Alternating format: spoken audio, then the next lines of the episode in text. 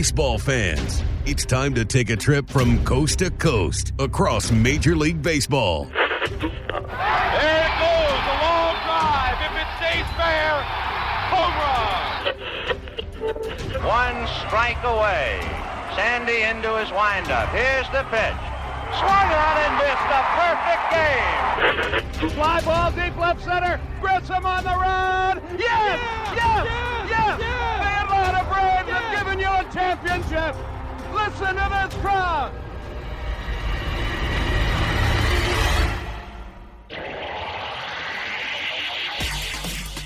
Braves and baseball talk straight from the diamond. Here's Grant McAuley.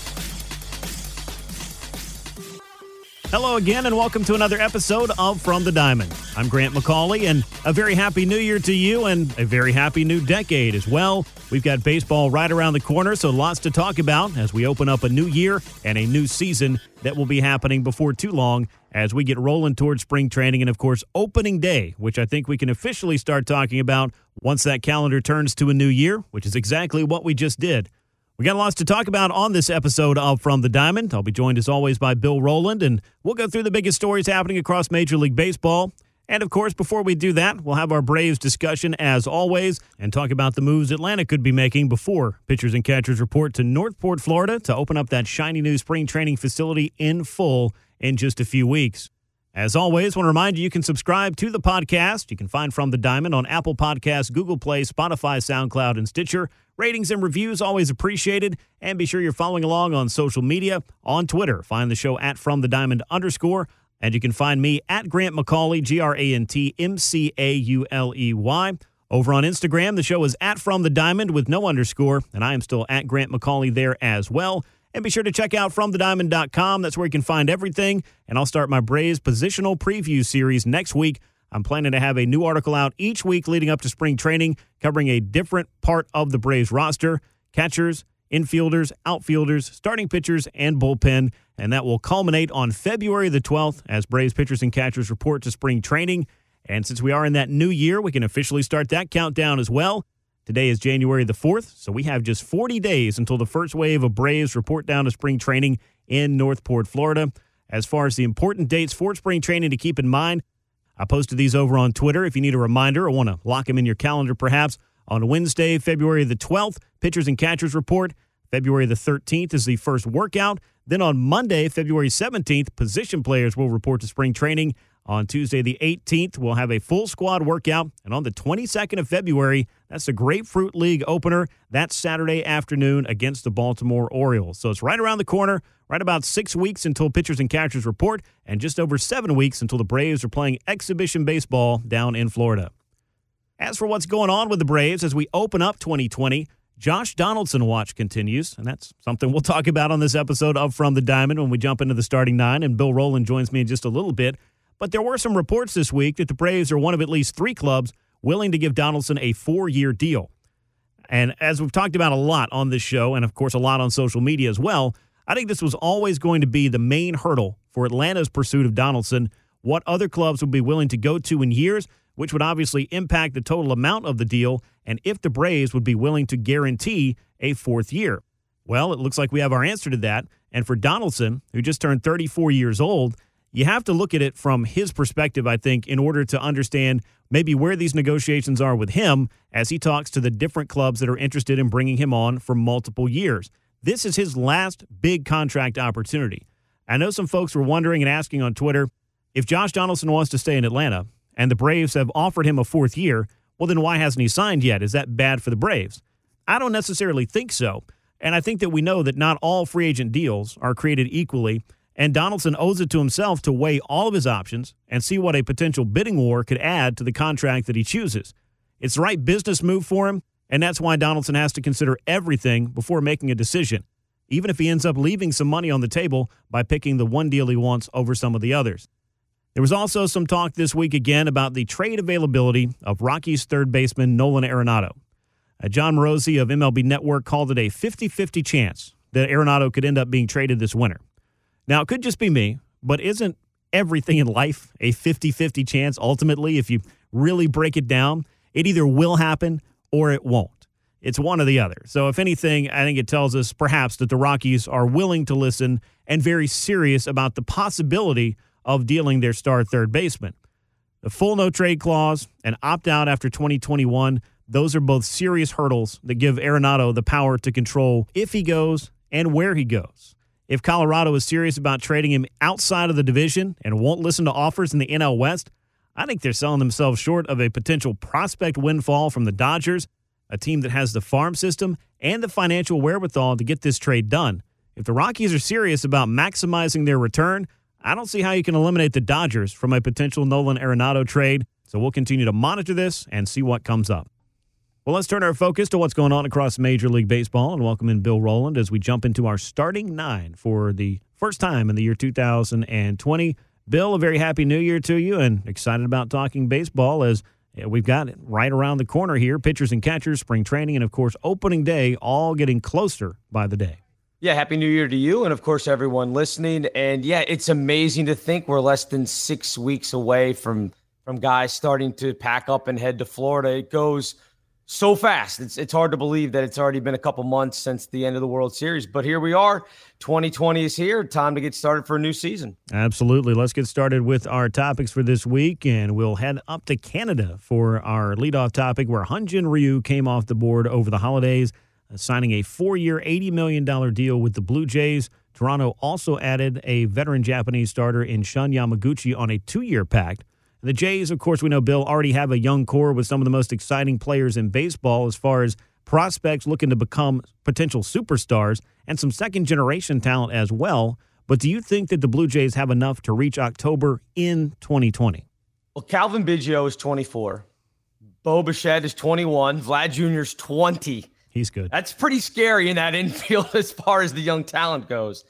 They've got some decent pop in their outfield as well. The problem for me, for them, is they play in the AL East. Yeah. So I'm still not sure they've got enough pitching, even with the addition of Ryu, as you mentioned. Tanner Roark is penciled in as their number two right now. Matt Shoemaker, who we know had that horrific injury with mm-hmm. the Angels when he got hit with the line drive, and then is coming off an ACL tear. He's listed in as their number four. Look, they're going to score a ton of runs. They're probably going to score a lot of runs, but can they prevent runs? They've redone now 80% of their starting rotation. They're going to be better than 67 and 95, which is what they were in 2019. But you're talking about to, to contend in the division, probably a 25 game swing. That's a big ask if you're in the AL East. If I'm doing a future bet, for 2021 and beyond, Toronto is at the top of my list for that. But in 2020, not quite yet. To me, their goal should be 500 this year. Yeah, and I know that's not something that fans love to hear is, oh, well, we want to try to get to 500. But when you do look at clubs that have gone from being in the playoffs not too long ago, like the Blue Jays were, to having to tear it down, whether they wanted to at first or not, and, you know, change out some pieces – other guys age out. Folks leave via free agency. You trade away a star like Josh Donaldson, who won an MVP up there. They had to go into that rebuild. In doing so, they did build a great farm system, which you mentioned the Biggios and the Guerreros and the Bichettes, you know, names that we haven't really been talking about a ton since, you know, maybe the early 2000s at best. Right. But either way, these guys are serious talents. But you mentioned the record 67 and 95. Eh, you know, not great to be 28 games under 500, but 36 games behind the New York Yankees, who, oh, by the way, already got better. The Tampa Bay Rays are going to be a tough club, and I can't imagine that the Red Sox are going to be content with winning 84 games a year for the foreseeable future. They might have that step back here or there. Maybe in 2020, it's a similar year, depending on what happens with Mookie Betts. But the fate of all these other clubs, to make a long story short, is going to tell you where exactly the Blue Jays are in that pecking order and of course, the American League East always has an impact on the American League wildcard race. So, Bill, I think that 2020, 500 would be a pretty good goal, maybe even an ambitious goal if you're the Toronto Blue Jays. Yeah, no question. Again, I think it depends on how these young guys come along. Uh, Bichette played what less than 40 games, mm-hmm. I think, last year, but he did hit 300 in those 40 games. So, so maybe he's for real. I know uh, Biggio struggled at the plate at times, but again, he's 24 and he's got the bloodlines. I trust that over the next three or four years, these guys may be talked about as MVP candidates uh, at some point, if not all of them, at least one or two of them. So I think the talent is there, at least in the infield. to me, I still worry about that that starting rotation, even with the additions that they made. Uh, Ryu's going to help, but he's one guy, and again, they had to redo their pretty much their entire rotation because it wasn't that good last year. Yeah, if they start to get that pitching, I think they could be a dangerous club. But uh, you mentioned Bichette; he did hit well over 300. He's got some power.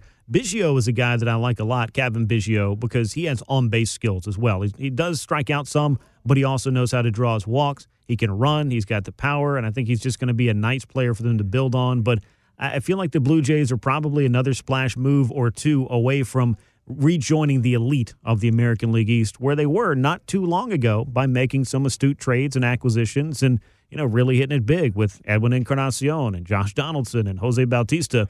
These weren't necessarily the most sought after players. I mean, some of them were better than others before landing in Toronto, but man, they really kind of won the lottery when it came to putting together a murderer's row in the middle of that Blue Jays lineup. And maybe these young kids can kind of step in and fill that role. And Vlad Guerrero could be in the middle of all that as well. Yeah, that's a great point. And speaking of Edwin Encarnacion, let's shift over to the AL Central, where he ends up signing a one year deal with the White Sox, who also got lefty Dallas Keuchel, three years, 55 million for him. You add in lefty Gio Gonzalez. You also throw in Yasmani Grandal, and the White Sox might be the most improved team in the AL Central. I'm not sure what that gets you, but they are probably a team on the rise. Yeah, I think they are. And and what that could get you, at least from where I'm sitting right now, before any games have been played, is it might get you the American League Central crown. I mean, the Twins are going to be tough. I think the Indians are going to be tough, even though they have lost Corey Kluber by trading him away to the Rangers. They traded Trevor Bauer not long ago. The big question, I think, for Cleveland is how long will Francisco Lindor be there?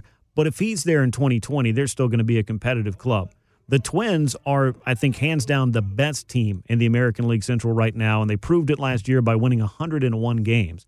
The White Sox were 17 games under 500, but they already had, I think, a nice core in place with some young players. I know Tim Anderson really you know, kind of came of age over the last year or two as well and they brought back Jose Abreu, who's been there for quite some time. I like all of these moves. If there's anything that they needed to take that step toward the Indians and ultimately toward the Twins, it was pitching. And Dallas Keuchel knows the American League very well. That's where he spent most of his career before landing in Atlanta.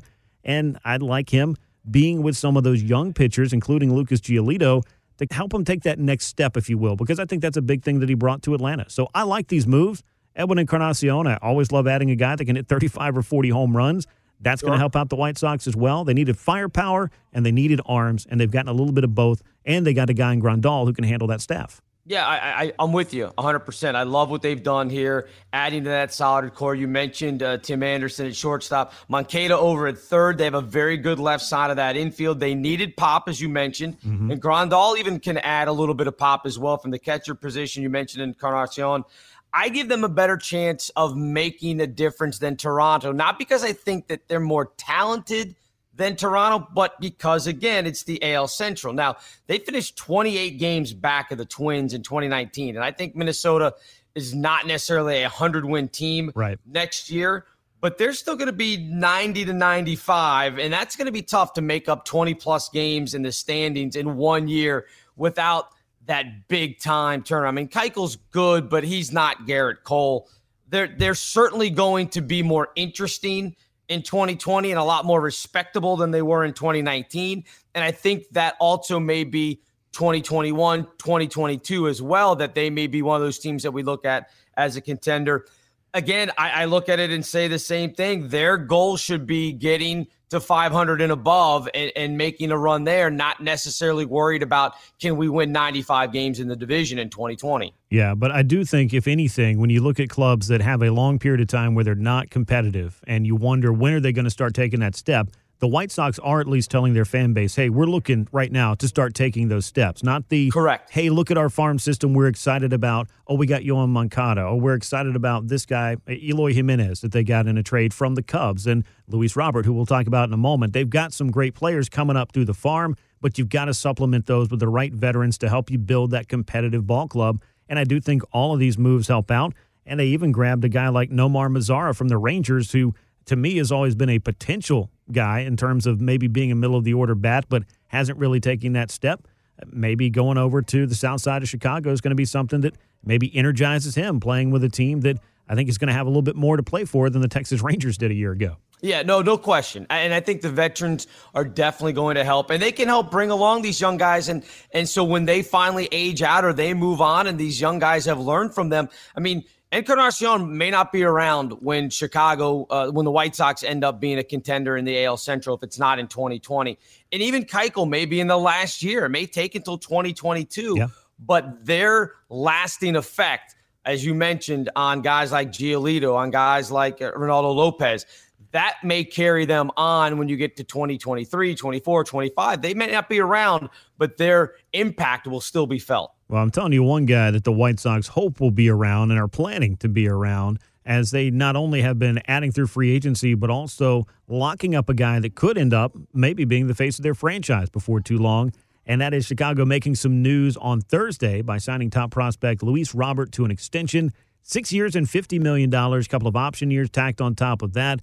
This is a guy that has not played a game in the major leagues yet, but clearly the talent is there. The White Sox want to build around him. And similar to what they did with Eloy Jimenez this time a year ago, there's a lot of future building going on in the south side of Chicago at the present. Yeah, I didn't think that the White Sox would be a main topic of conversation as we started off 2020, but they've certainly been the ones getting all the headlines here lately. I, I like this move not only because it locks up a guy who, despite the fact, as you said, has not taken a single at bat at the major league level, but you take the chance, you buy out the arbitration years, you tell a guy that we want you to be the face of the franchise. He's basically penciled in as their starter in center field and beginning in 2020 and moving forward throughout his career as long as he's there. It takes him through what age 28 I think, because he's 22 coming into this season. Got a couple of options on the end of that. So they've got him in control until his age 30 season. It's a nice move for the White Sox.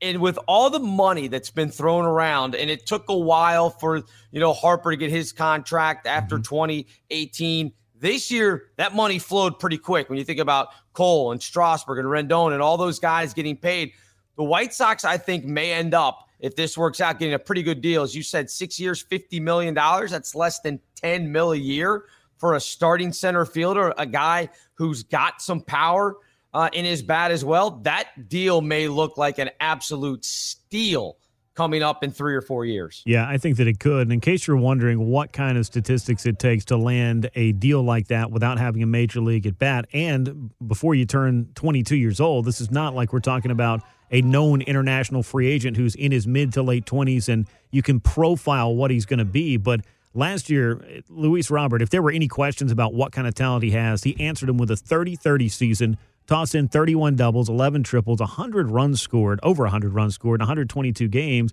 If there's one knock on the guy who hit basically 330 all year, is that he doesn't walk a lot. He strikes out some. That could tick up in the major leagues, but I think the talent, the abilities there. And if you're the White Sox and you have scouted and developed and grown this player the way that they have, I feel like it's a no brainer to try to keep players like this in your system as long as possible so that you're not sitting there in year five or six of their major league career figuring out if you have to trade them away or not. Yeah, and I wonder if the White Sox didn't learn uh, the lesson from watching what the Cubs did across town uh, with Kris Bryant and how that relationship has turned contentious because they kept him, you know, for two weeks they kept him out of the major leagues so that they could get one more year of control yeah. out of him. And now it's gone to, you know, an arbiter. And it, it, that's been a big deal on whether or not they can even trade Kris Bryant because teams have to wait to see what his control is going to be. The White Sox may have learned a lesson from that and just turned around and said, look, we're not going to, this guy is starting in 2020, day one. We're not going to play games and keep him down for two or three weeks. In fact, we're going to go ahead and lock him up. Yeah. It tells the rest of their team that we're serious about moving forward and trying to win games. We're not here to play games. We're not here trying to save money and be cheap and, and get an extra year of control. We're trying to win, and it starts in 2020. Yeah, and I'm wondering, just depending on what the new CBA is going to be, if there's not going to be a long look taken at some of the things like the Kris Bryant situation that have made it, I think, very contentious across all of Major League Baseball from the owner's perspective and, of course, from the player's perspective in terms of how that service time has been manipulated the Cubs are not the only club to do that. Teams do it every single year, and I mean multiple teams, if not just about every team in Major League Baseball. Sure. If you give them that sample size of a year or two and start talking about their top prospect, decisions are made based on service time alone in some cases. And Bryant just happened to be one of those. He was just a very high profile one of those. In fact, the Braves did it with Ronald Acuna Jr. in 2018. And of course, he landed himself a big extension in 2019 after winning Rookie of the Year. So sometimes it works out that way. For Bryant, he did not choose to sign any team friendly extensions or anything close to that. He wants to go test free agency. And now we got to find out if he's got one year or two before he heads out and uh, perhaps, you know, cashes in on a big money contract. And whether or not he's even wearing a Cubs uniform this next year is a great question that perhaps we'll answer before opening day. There you go. All right, let's uh, talk about the Diamondbacks as we switch over to the NL. They continued adding people in free agency. Two year deal with Cole Calhoun. Former Angels right fielder joins Madison Bumgarner as the latest piece for the Diamondbacks even without Paul Goldschmidt, Patrick Corbin, and then later on moving Zack Greinke in 2019, they were very competitive. Can they take that final step forward this year and find themselves playing in the playoffs in October 2020? Now, the Diamondbacks are a really sneaky good team that won 85 games a year ago. And you mentioned the turnover of some of their star players that are no longer wearing their uniform. 21 games out of first place, though, as they finished second to the Dodgers in the NL West. And that I think is the great litmus test for the Diamondbacks, for the Rockies, coming up for the Padres, I think, before too long. And of course, one the Giants have had to deal with for the better part of the, the last decade as well is who can get over the top of the Dodgers and win the National League West. Now, the past, what, six or seven years, nobody's been able to get over the top of the Dodgers, but clubs have been able to get into those wild card scenarios. And I think the Diamondbacks have taken a step toward that. And none of the other divisions look to me to be as I don't want to say one sided, but you have a clear favorite. Yeah, I'm with you. As you mentioned, the Dodgers, they're going to probably, barring injuries or catastrophe, they're going to win 100 games again this yeah. year. I mean, that they're just built that way. So Arizona isn't chasing the Dodgers. Arizona, in my mind, is chasing whoever doesn't win the NL East between Atlanta and Washington, because I think those two teams are clearly the class of that division. And then they're going to be competing with the Brewers and Cubs and Cardinals uh, for that last wild card spot as well. I think hey, it's basically five teams. Yeah, it, maybe even the Reds. Sure, I think there are five teams that are all five, six teams that are in that mix there that are going to be competing for it. Arizona, as you mentioned, just a, a, a hair away from being there in 2019. To me, though, they've got an opportunity, and I like their pitching staff better than anybody else in the NL West outside of the Dodgers. Yeah. And adding Bumgarner certainly helps out as well with Robbie Ray there but they're different than the teams we've been talking about as could they be contenders. Arizona already won 85 games last year, and they're not young like the White Sox or like Toronto. When you look at uh, Marte is already 26, Robbie Ray's 28, Bumgarner 30, Calhoun 32. Their core group is not built to 2022, 23, 24 and beyond. To me, they're built now to try to get to October hopefully catch lightning in a bottle. Maybe you go a couple rounds and then they can kind of regroup and maybe add other free agents when they feel like they've got an opportunity to win. But this isn't, to me, this isn't a three to five year window with yeah. the guys that they've added. This is one to two year window for all the moves that they've made. I think they will be in the mix. It's going to depend a lot to me on how healthy guys end up staying for all the teams, not just Arizona, sure. but everybody that's in that mix. But they're definitely one of the teams that should be right there when it's all said and done, winning 85 to 90 games. And I want to throw out a name, too, that in the midst of all that, we talked about veteran players and guys that aren't there anymore for the Diamondbacks who had a top five finisher in the National League MVP last year in Ketel Marte in his age 25 season. So he kind of came into his own, but a kind of a question that might be a little bit off the beaten path and not so much pointed at Marte, but just something I kind of wonder in general is – what kind of baseball is going to be used in 2020 because the scrutiny or at least yep. the discussion of the baseball in 2019 was a topic that never went away. I was at the winter meetings and listened to people that have more degrees and PhDs than I'll ever have trying to explain the aerodynamics of the baseball and the physics of what was different between 2019 and any other year before it. So if there's some kind of change that's made there, then I start to wonder is Ketel Marte a 30 something homer hitter anymore? And he's not the only one that I start to wonder that about as well. No, there are a lot of guys that if the baseball changes and goes back to what they used in the past or whatever the PhD yeah. guys try to explain to us, I, I, think it doesn't necessarily mean that Marte isn't as good a player or any of these guys, not necessarily as good, because all the numbers are going to come down. Sure. Everybody's number is going to come down. So he's still going to be a star.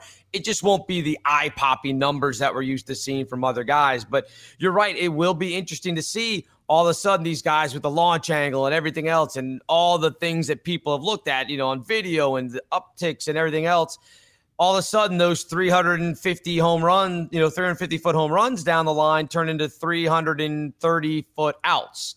How much does that change how you start playing the game? And much does it help the teams that have invested heavily yeah. in pitching to be even more competitive? That to me is is a big thing. It's not necessarily that the offense ticks down because everybody's home runs will go down and slug and everything else it's those teams that invested in pitching maybe that much further ahead than everybody else. Right. And and that's one of those things that we'll have to monitor and we won't know until we start seeing games be played and what kind of numbers are put up. But just something to keep in mind and not picking on Ketel Marte at all because it would be a league wide thing and it doesn't mean he'll go from being a 329 hitter back to being a 260 hitter overnight or anything like that. I just thought it was worth wondering about, especially considering in Arizona, they've been trying to figure out how to I guess, normalized the baseball the last couple of years as well. So just something interesting when I think about the Diamondbacks, that always seems to spring to mind. Uh, Bill, we can't go a week without debating the landing spot for free agent third baseman Josh Donaldson. Uh, he spent 2019 with Atlanta. He was healthy, he was productive, and he's reportedly mulling multi year offers from several clubs the Braves, the Nationals, the Twins. Uh, other clubs have checked in on him as well, and Donaldson is the last major third baseman out there, and maybe the last best free agent hitter that's out there as well. So there has to be some pressure right now as we're in 2020 for clubs to get this done. I think this is going to happen soon, and the fourth year is the linchpin of this entire thing for Donaldson. Yeah, the, the interesting news to me over the past uh, out of 24, 48 hours, yeah. I think has been that we've heard that Atlanta is now willing to go four years because you, you would know this better than I, being there. But I was always under the impression that Atlanta was kind of dead set on that on the three year deal and weren't willing to go four. But now the reports that I've seen, and again, correct me if this is wrong, but Atlanta has offered a fourth year. Is that right? Yeah, no, that's uh, reports that have come out this week, and I do think that that was always going to be the one big question the Braves were going to have to answer. If it goes to four years, do we go to four years? Yeah, and apparently it has uh, for Atlanta, which I think is a good sign for them keeping him. Because here's the thing for me why Atlanta may go for that fourth year. They understand that their biggest rival in the, in the, in the division in Washington is interested in Donaldson. Yeah. Washington has offered the reports from here say four years, right around 100 million, maybe a little bit over 100 million dollars. So if you're Atlanta and you look at it and you say, okay, we can go four years probably match that money. It's not going to hurt what we're trying to do. Why wouldn't you keep him away from a division rival? For two reasons. One, you still keep a guy who is very good on your team.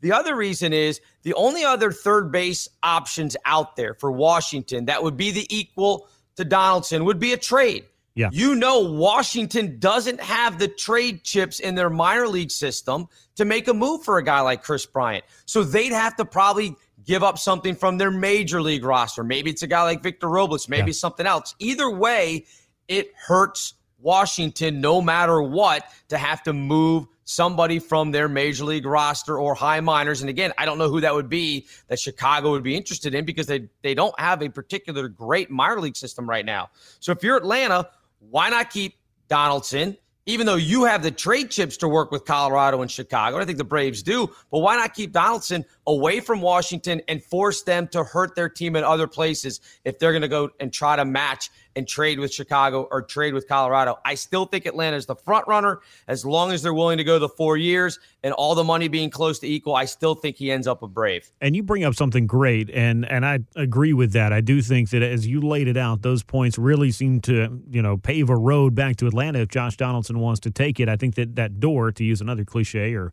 uh, analogy, is also open for Josh Donaldson quite clearly as he continues to talk with the Braves and they continue to make overtures towards him as well. But one of the things that I've looked at with Donaldson and the fourth year, or however many years his contract is, or however much per year it is, I would rather pay a Josh Donaldson what he's looking for and guarantee him a fourth year and then maintain my prospect capital as the Braves to use on other pursuits than to have to go out and not only pay the prospect price, but also a pretty hefty per year price on a Kris Bryant or a Nolan Arenado.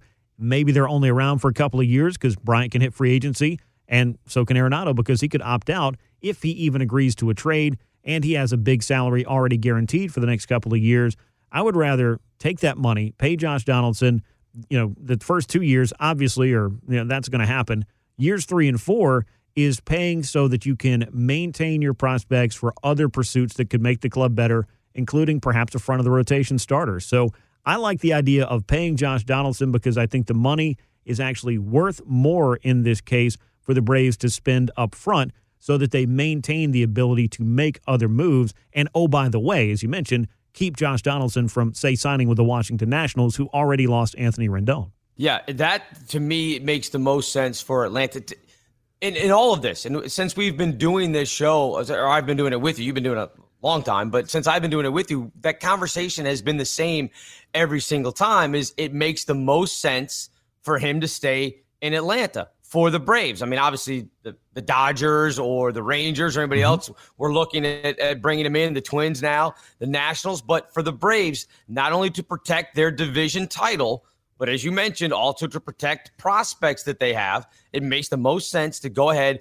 go the four years, go $100 million. Because again, on the back end of it, if he starts to fade out and you know age 37 38 whatever it'll be it's okay because you are able to protect your assets in the long run yeah. that to me is more important in 2022 2023 than necessarily having uh, Josh Donaldson hitting 280 and, and 40 home runs. Yeah, I would agree with that. I think the first couple of years, especially based on the health that he showed in 2019, which, oh, by the way, included having the same training staff he had in Toronto, which helped, I think, keep him on the field. That has to be another level to make him a little bit more comfortable. Obviously, the chance to win with the Braves, you know, is going to be there. Not that it isn't with the Twins or the Nationals or, you know, a couple of the other clubs, including perhaps the Dodgers, that would be interested in him as well. There's just a lot of things that when I look at, it adds up. If you can get the years and the money's anywhere close, that the Braves would be the team that should come away with Josh Donaldson batting cleanup for them on opening day. Yeah, and he's going to get paid either way. I yep. mean, I think a lot of people were surprised that it went to three, then four years. I mean, everybody thought maybe it'd be another one-year deal for him when he went to the Braves prior to 2019. They, the, everybody looked at it and said, "This is a guy who's going to play out his career on one-year deal, one-year deal." But he proved it and definitely has earned getting that three to four-year deal, $100 million from his performance in 2019. You are correct. Uh, 2020 started off a bit of a sad news from Major League Baseball. Don Larsen passed away on New Year's Day. Uh, 90 years old, so a heck of a run for him. Of course, you'll remember him for his perfect game in the 1956 World Series, all time great moment in the history of Major League Baseball. And one of the best examples, Grant, of an unsung or unexpected hero coming up huge in October. It really was. And if you like the history of the game, which I know I do, and I, I don't want to turn the whole podcast sometimes into a look at the past, say when we start talking about the Hall of Fame and uh, you know, things like that. But for Don Larsen, who is not in the Hall of Fame because the career numbers didn't point to that, he had a moment that no other player in baseball has had, and that's throwing a perfect game in the World Series. He did it in 1956. He won the MVP for it. He won a couple of World Series with the Yankees. But as you go back and look, if you just didn't know a lot about Don Larsen other than, hey, he threw a perfect game in the World Series, you would maybe assume certain things about, oh, well, he pitched for the Yankees in the 1950s, so he probably won 15 or 20 games a year, threw his perfect game in the World Series, won a couple of rings. That's got to be great. Don Larsen won 11 games and 10 games in 1956 and 1957, and those were the best win totals of his career. He was a little bit of a swingman, if you will. He'd start about half of his appearances, and he'd relieve for about half of his appearances and he finished with a record well under 500 but i think this is what makes baseball so wonderful is when you do find those stories and those moments where that player that you never thought of comes through and does something completely unexpected and in the case of don Larsen, something completely and totally historic. So i, think it's really fascinating and some of the cool things that you hear as people start to put out the stories of uh, guys after they pass away and some of the things that maybe they thought about their accomplishments in their career. And somebody asked Don Larsen if he ever got tired of talking about his perfect game, and his response was, No, why should I?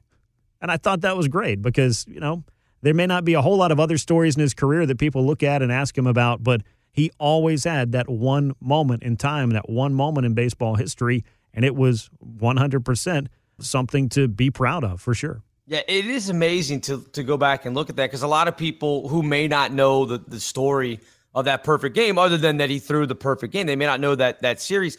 He had gotten absolutely annihilated Yeah. in his previous start in that series. He didn't get out of the second inning of his previous start in that World Series, and then to come back just a few days later and throw a perfect game against the same team that had roughed him up, uh, just it makes it even more incredible for me. And you talk about you know his career and, and everything, and looking at his numbers. 45 of his 81 career wins came in that stretch with the Yankees. I think it was two years prior he had been in Baltimore and went three and 21. Yeah. Yep. So I mean, I, I would. I, he's got to be the only guy. I mean, maybe I'd have to go back and look at this. I didn't look it up, but I'm to me, he's got to be the only guy who's lost 20 games and then thrown a perfect game, right? I mean, there, there, that can't have happened another time in Major League Baseball. I wouldn't think. Well, I don't know that for sure, but that'd be my guess. I would have to look at it. There's only been, what, 23 perfect games in Major League Baseball history. So if you do some simple math and start looking at what guys have done it, obviously any of the modern guys weren't going to have been around long enough to have lost 20 games in a season. Yeah. Uh, maybe some of the older guys, the Cy Youngs or uh, that era, the early 1900s, somebody would have lost 20 games because, hey, they started 45 games. So it's really not a big fair. deal. But Yep. either way, when you start talking about, you know, the guys that we think of, Roy Halladays and King Felix and Randy Johnson and uh, some of those, nobody was losing 20 games and throwing a perfect game. That's for sure. Yeah, so it was pretty impressive. And it, when you start looking at the at, October un, unsung heroes, he, he's number one on any list because nobody. I don't care if a guy hit 500 in the series who you weren't expecting or anything like that. Nobody comes close to doing what he did in that one game. Especially when you I, again, I, I just am fascinated that he got roughed up just days prior and couldn't even get out of the second inning, and then he, he throws a perfect game just days later. All right, well, let's get back to the present day and try this thing out. We've done it with Nolan Arenado. We've done it with Kris Bryant in recent weeks. So let's spin our trade wheel this week, Bill, and ask Will the Red Sox trade Mookie Betts? He's got one year to go before free agency. He's going to be due around $30 million through arbitration his final year there. And to me, if there's a win now, all in type of move for 2020, Betts may very well be that guy. What say you? Well, I've got some inside information that probably most of your listeners don't know on Mookie Betts. My cousin was in Boston over the holidays. All of their merchandise with Mookie's name on it was on sale in the team ah. shop. Well, there now, you go. I, I I don't think that means anything, quite honestly. But I, I I did find it funny that he sent me a picture of all the Mookie Betts stuff that was on sale, the jerseys, the T-shirts, Yeah. and everything else. Look, I, I don't know that that the merchandise guys know what's going on with the Red Sox front office. I actually think Boston's trying to move David Price more than they're trying to move Betts. Um, and I think if Boston's out of it in July, they won't get as much as they would now necessarily for Betts, but I think they try to move him then if they just look at it. They're struggling and they know that they're not going to be in contention, much like they were in 2019, quite honestly, that they'll try to move Betts then. And I wouldn't be surprised if after 2020, if they do move him, they try to re-sign him Yeah. The Red Sox, the Red Sox suddenly haven't gone and decided that they're not going to spend money anymore. They're they're not doing that. They've just put it on pause. They want to be underneath that luxury tax threshold, so they're trying to get a reset. The days of big money deals in Boston aren't over. It's they just need to get under it so they can reset their tax liability. That's also to me, Betts gets moved if it makes sense for them tax wise and competitive wise. But if they're in contention in July, they're not going to move him just to move him. And I still say if he does go out of town, if it's done amicably, Yeah. they'll try to get him back. Yeah, I think that's a, an extreme possibility that you look at. And I don't know that a lot of players get traded away and then sign right back when it comes down to it. But either way, Mookie Betts is a guy that you look at that you think if there's going to be another $300 million player, he's the guy I'm looking at that's going to be the next guy that's going to cash in that kind of money because he's put up the, the career. He's young enough, certainly, to warrant that. And I think he's a franchise changing player for any team that signs him including if the Red Sox were to trade him away and then bring him right back. It's a big deal to get a Mookie Betts, and I think he's going to be able to cash in big time on that. So, uh, you know, there's not a huge amount of time in terms of whatever you're going to trade for Mookie Betts and making that decision on, okay, is it worth it for one year? But there are some clubs, I think, that if they knew or felt that they know as much as you can that this could be the piece to put them over the top, then maybe they owe it to themselves to do it. And I don't think it's really, you know, a stretch whatsoever. And it's been talked about throughout the winter for a team like the Dodgers to maybe be a Mookie Betts away from putting themselves over the top and finally winning that World Series after getting there a couple of times and coming up short. Yeah, and we've seen the Red Sox do this in the past. You think back to 2014, it was just a year after they won the World Series, and they traded Jon Lester to Oakland in that deal. Right. And they actually, after 2014, had conversations, just didn't match uh, what the Cubs were willing to go for Lester at that point. But the precedent is there under the Red Sox now. It's a different GM, different front office now in 2020 than it was in 2014. But the precedence is there for them to trade away a guy and then try to bring him back. But you're right. Somebody like the Dodgers, who uh, we've already mentioned are going to win 100 some games this year, but Mookie Betts makes them, the Dodgers in this case, the absolute favorites. And then we're looking at Dodgers, Yankees like we had in the late 70s all the time. And everybody else across the country will be angry but the TV executives will be thrilled because that's what everybody wants. It's like Lakers Celtics in the NBA. They want Yankees Dodgers in the World Series for all those ratings numbers. Yeah, I think that's always a consideration. I mean, obviously, we love the parity in Major League Baseball, and it's fun to see other clubs getting into that mix. But when it comes down to it, when the big clubs and the big markets are doing well, that means business is, is going well. And I don't think that's lost on anybody in the commissioner's office or anywhere else in terms of uh, what exactly ratings and therefore eyeballs on your product can do for your bottom line. All right, we've talked a lot about the AL Central. Let's continue the conversation here. The Twins adding to the rotation with a pair of veterans just before the new year. Minnesota, Homer Bailey and Rich Hill, one-year deals totaling 10 million total total, which is a great deal for the Twins. They needed some rotation reinforcements. It's not flashy, but for a 100 win team to add a couple of veteran pitchers on the cheap, it's a pretty good deal. Yeah, I think if this pair is able to do anything close to what they've done in, well, for Bailey, more so last year than the last couple of years, because he's had hit a, a pretty tough uh, spot in his career after being a pretty solid pitcher for the Reds for a number of years. But injury had really derailed him. He kind of got back on track in 2019. He would be a guy I'd look at and say, all right, we need somebody to come in, kind of stabilize the rotation, and just cover some innings for us 170, 175 innings if they get that out of Homer Bailey, get those 30, 32 starts, I think they're going to be really happy with that. Rich Hill is such a fascinating player to me because of his age and the fact that he was uh, the dictionary definition, I think, of a late bloomer uh, with what he was able to do uh, kind of out of nowhere with his comeback uh, quite a few years ago. And, uh, of course, stretching into his time with LA, where he just can't seem to stay healthy. Had the elbow operation last year. They feel like he's still got some tread on the tire. If he is healthy, I think they could be right about that. But this also, I think, leaves them open to maybe addressing the rotation at some point during the season. But also, as we talked about earlier, I think it kind of all comes back to this. You make a couple of good signings like this where you don't spend a whole bunch of money. Maybe you've earmarked that other money to perhaps lure a Josh Donaldson to be that piece that maybe puts the Twins back over the top or back in line to perhaps win the AL Central again because he's not going to be cheap. They're not getting Josh Donaldson for $10 million. Making these other couple of moves could be something that just helps the Twins in the overall picture to get that deal done. Yeah, I, I'm I'm with you as far as the Twins should be the division favorites. They're the class still the AL Central. I don't know that they get to 100 wins again, but 90 to 95 is realistic. And and quite honestly, 90 wins should probably win that division. There aren't any Dodgers or Yankees yeah. or you know you right Atlanta or anybody in that division. It's it's it's a lot of teams that'll probably be struggling to get to 500, and then Kansas City right now in the AL Central, quite honestly. So, yeah, smart move. As you mentioned, uh, years ago, Homer Bailey was a guy that would go out and get you 200 innings a season. That guy's not around anymore. 170 to 175 is a decent number for him. I th- actually think that would be on the high side for him uh, coming up in 2020. But the nice thing is, the, he had spent his entire career in the National League until coming over this past season with Kansas City and then Oakland.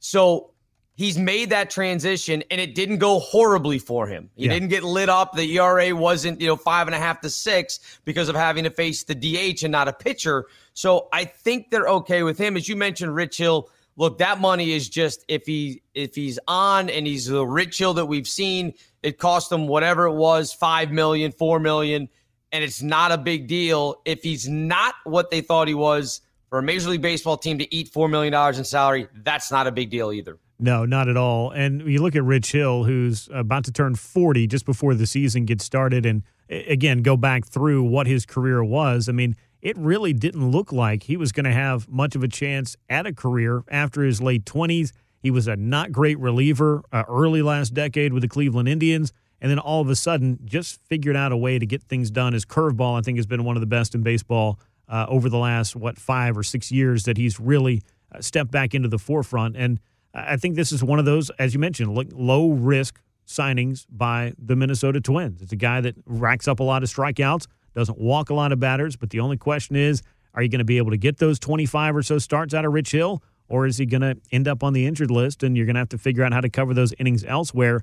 Either way, for me, it's it's a gamble worth taking or a lottery ticket worth buying if you can get Rich Hill to be anything close to what he was in recent years with the Dodgers. Yeah, and if he's healthy, he's a guy that you go into the playoffs with that can really, really do damage against some of these other teams, as you mentioned with the curveball and everything else he's a guy that will gut you out five, six, seven innings in a playoff game and can really twist up a, a lineup on the other side for not only his start, but perhaps a, a, game or two afterwards as well, with guys just having their timing screwed up. Yeah, he doesn't allow a lot of hits. He doesn't walk a lot of batters, and he strikes out about what ten or eleven batters per nine innings. You add all that up, and yeah, there's some guys that are probably not having a fun night. Whether Rich Hill covers the first five innings, and then you face what four or five relievers after that, or not he's been a guy that's been a different look, I think, for a staff. And that kind of veteran left hander, I think, could be a big boon for the Minnesota Twins if healthy.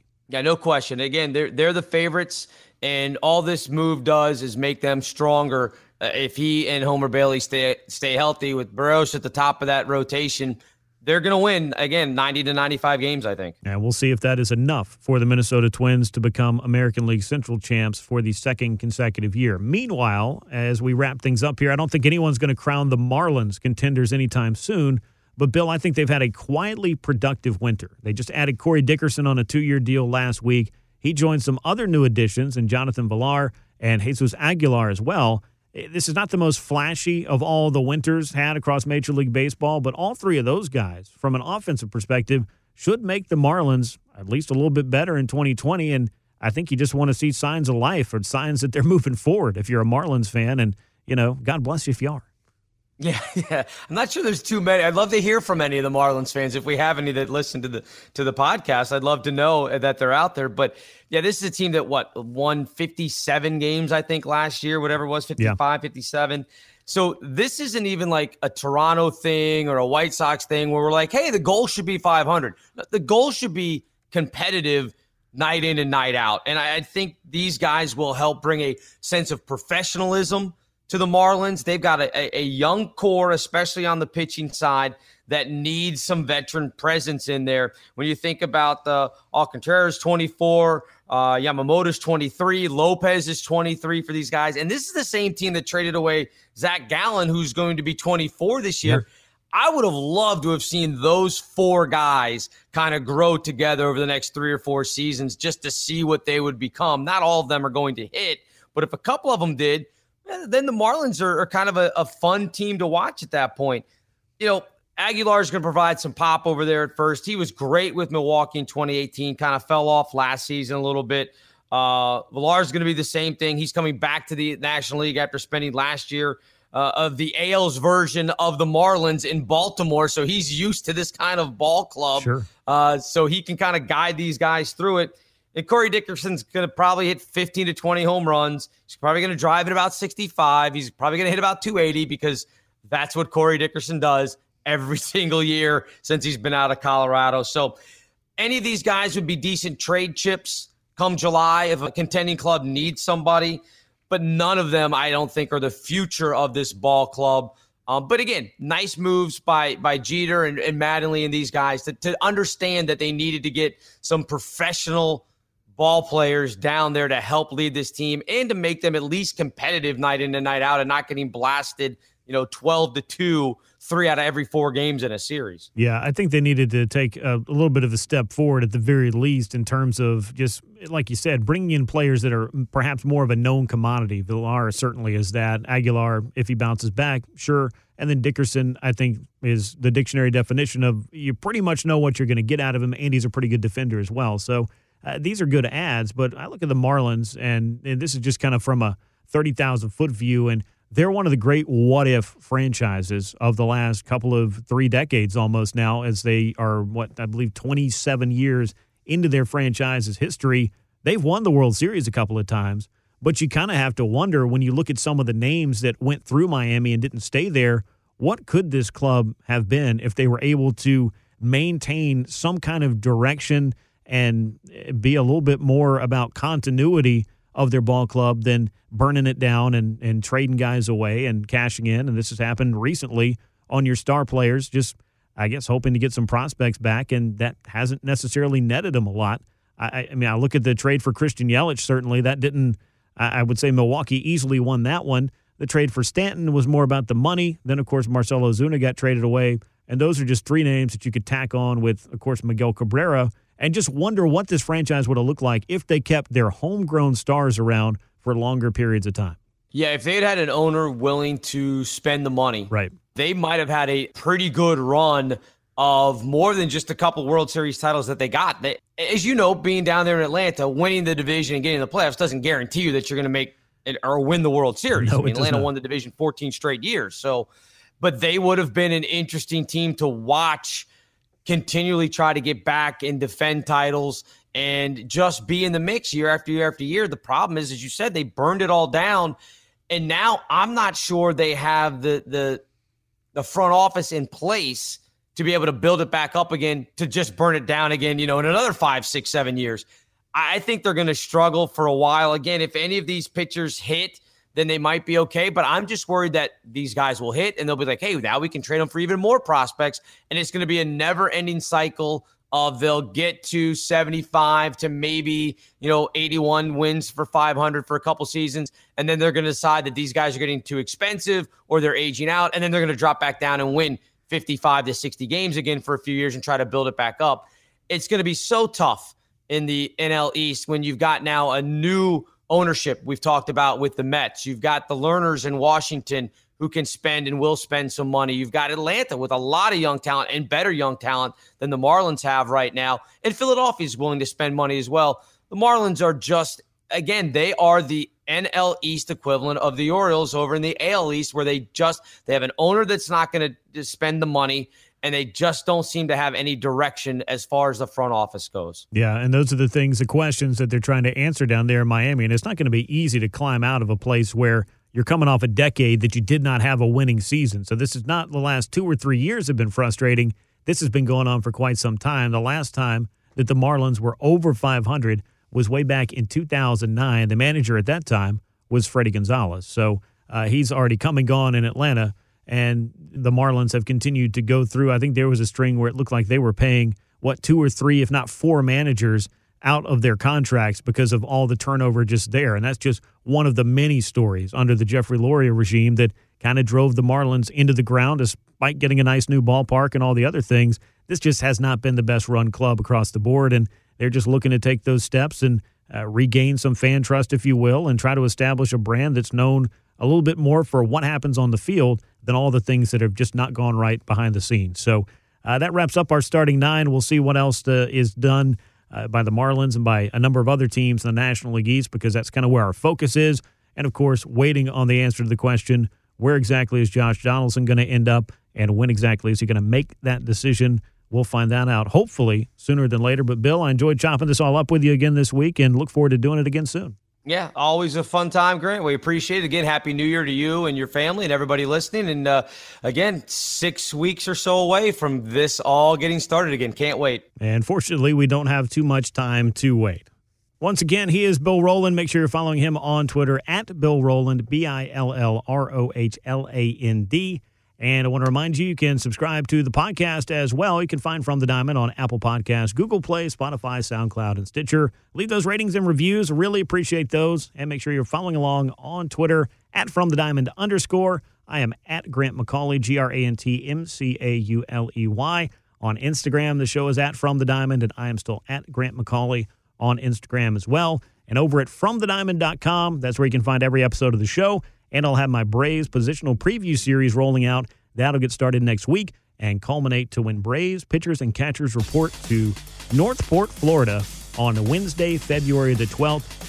And that is under seven weeks away. So, really looking forward to that and looking forward to next week's show as well. So, thank you again for listening to this week's episode of From the Diamond. As always, I'm Grant McAuley, and we will catch you next time. So long, everyone.